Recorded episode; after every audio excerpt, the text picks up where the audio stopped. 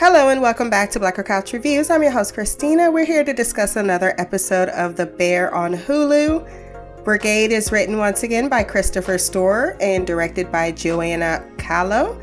I gave this episode a 9.5 out of 10. I really enjoyed it.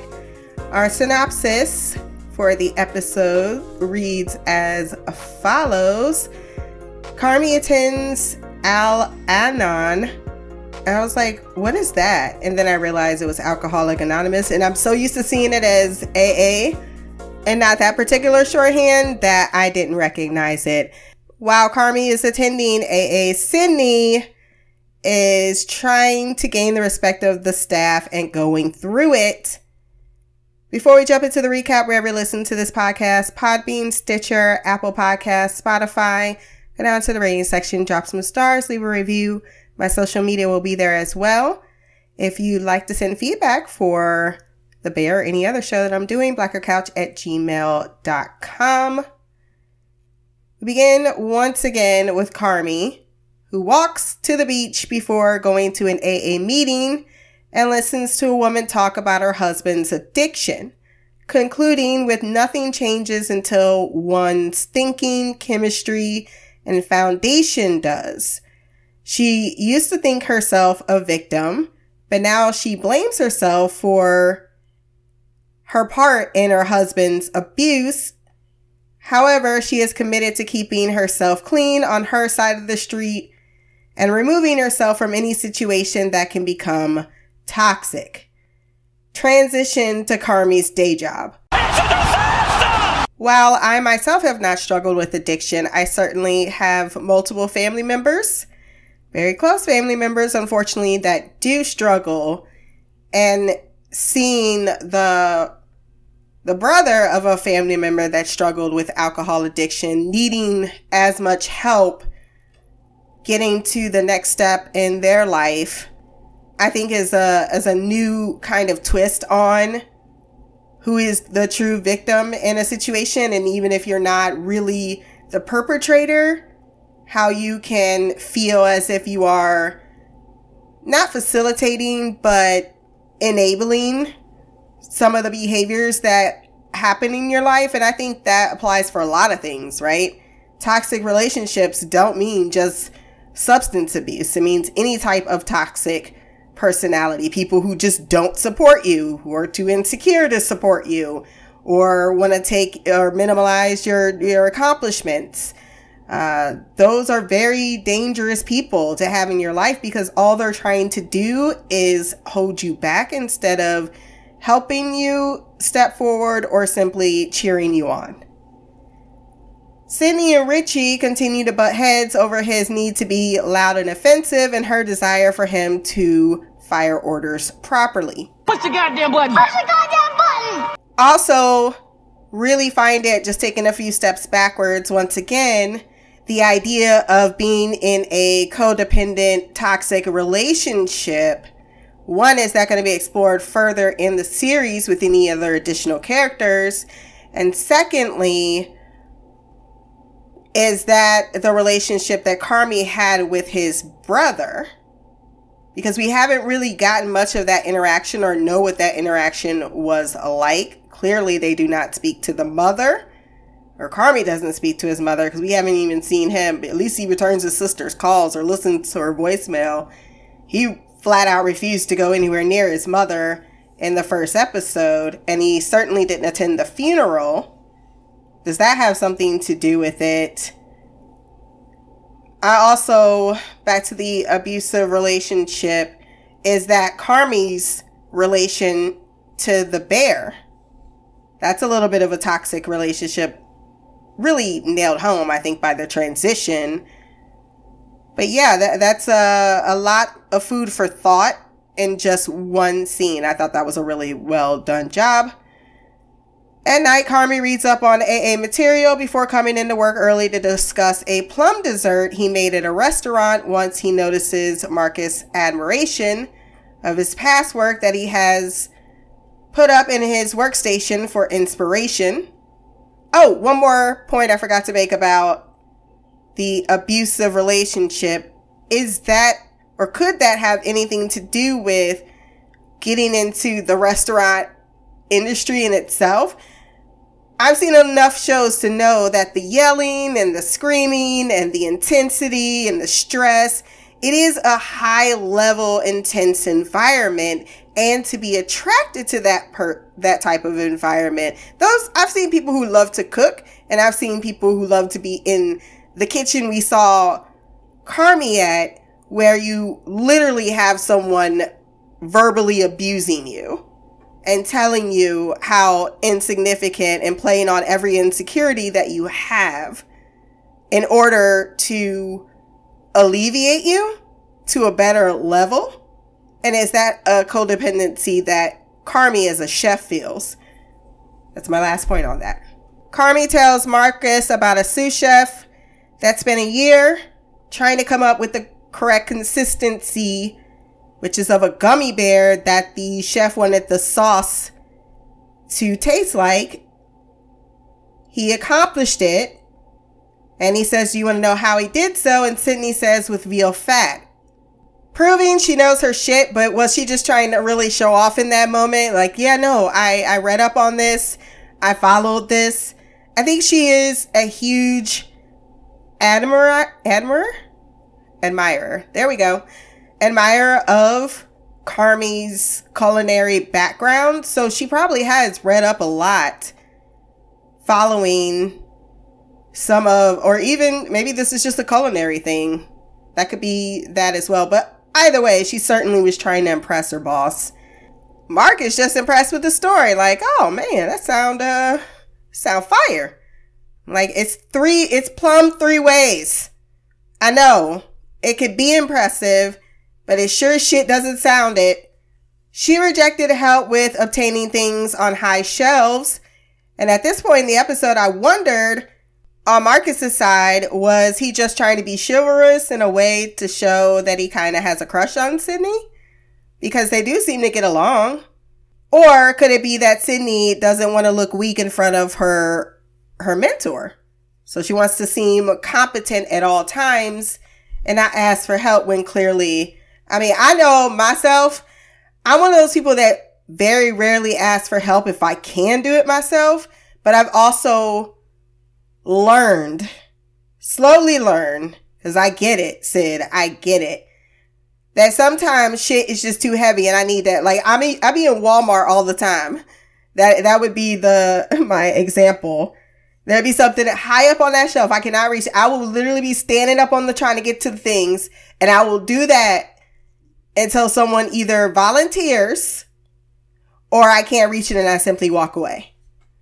I am I'm still working on I'm I would be better if it was a work environment, but I'm still bad at that. At just simply stopping a male and saying, "Can you reach this? I am five three.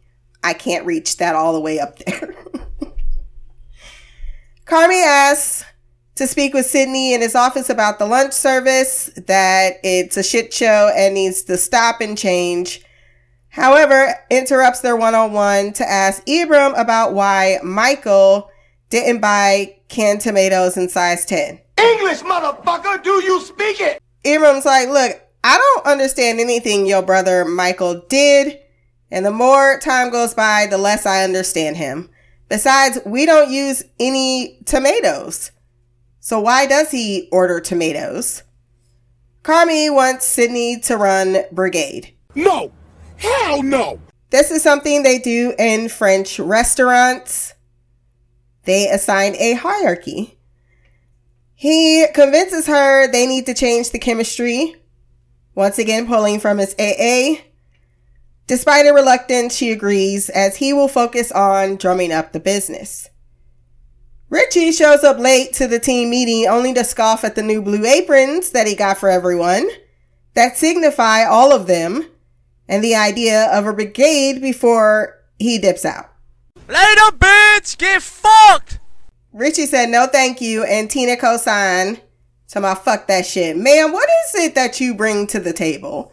Do you need this job or what? I don't know why she has a consistent stank face. They need to do a lot more with me and Tina because I can't stand Tina right now. I have had to work with too many damn Tinas to put up with her nonsense. Every time I just want to slap her in the face. Or better yet, here's the door. You may walk through it and not return. I, I just don't know how people can show up to a job that they do not own or run thinking they have a choice in what they gonna do and say when it comes to company policy. Like if we wearing these fucking aprons, guess what you doing? Wearing this fucking apron.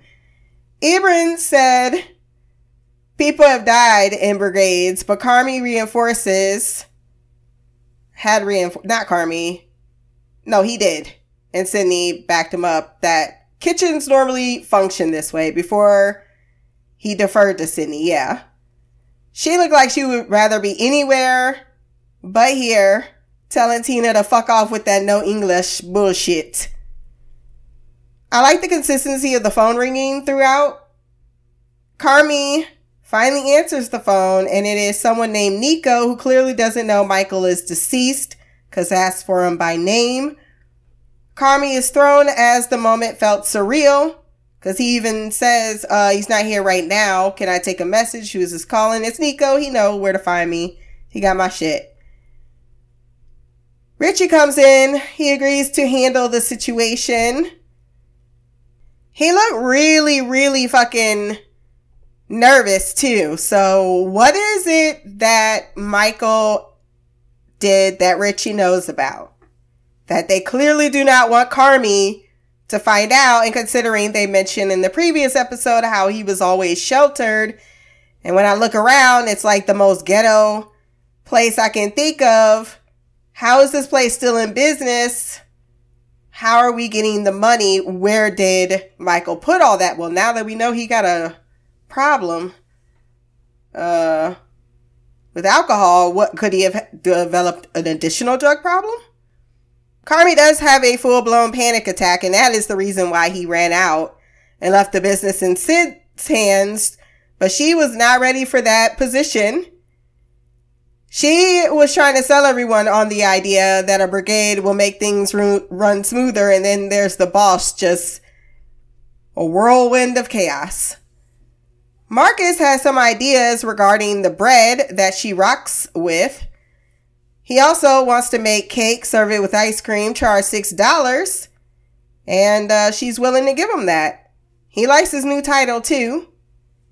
Tina walked up to both, was it Angel and Marcus, saying, You both look like you joined a new cult. They said, Thank you. Sydney once again struggles to find comfort in her new authoritative position, but Tina does what she wants when she wants, and the boys can't listen for shit, even though they are much kinder to her. They understand she is their boss.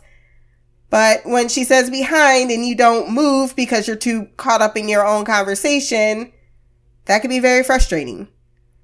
After stabbing her finger on a box cutter and ignoring Tina's mother Henning, Tina gets upset about it and decides to turn up the temperature on her vegetables. God motherfucking damn, I'm tired of niggas, god damn it.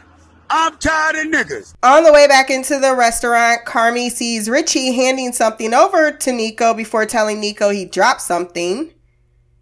When Carmichael comes to check on things in the kitchen, Tina throws Sydney under the bus about the onions, saying that uh, she burnt it. With Carmy hearing what happened but demanding that Sydney take control, Sydney gets defensive about her own skills, like I know how to make this stock. So she goes back to chopping onions angrily before doing a walkthrough full of nothing but disappointment. It's like, You pissed off at me? If you're happy with what you did, then that's fine by me. I guess staff hazing is normal. I will say when Tina whistled. Catch me outside, how about that? She has to know that Tina was behind that though. I would have called that immediately. Like, like, who's really got it out for me enough to sabotage? Richie coming in just to put in his two cents that it's too low. No shit, Richie. Where where have you been and what the fuck you do? She told was it Angel? I appreciate you taking all this energy to wipe down this counter and staring out into nowhere, but I'm gonna need you to actually do your job and also take care of that floor because it looks disgusting. Marcus, who has tried to be supportive, goes into the the walk-in cooler, offers to to help her get down a heavy object. She get he gets the dressing down.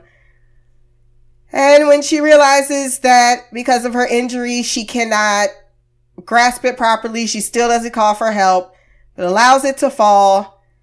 He walked in and saw her face and immediately just started helping her clean it up, telling her that, you know, keep at it. It's fine. Everyone eventually breaks. Carmy can't understand his brother's financial choices and the number he calls back is disconnected. I did laugh when Ibram was so happy. He kept saying his title as he made family meal. And when she finally tasted, she was like, Oh, that is disgusting. He's like, You betrayed me. Despite Marcus alerting her to family meal, she, disca- she decides to skip it. And I don't blame her. I'm like, I can't look at any of y'all right now. After y'all stole my onions, had me looking around for it. She goes to Carmy feels once again like she's been made a fool of.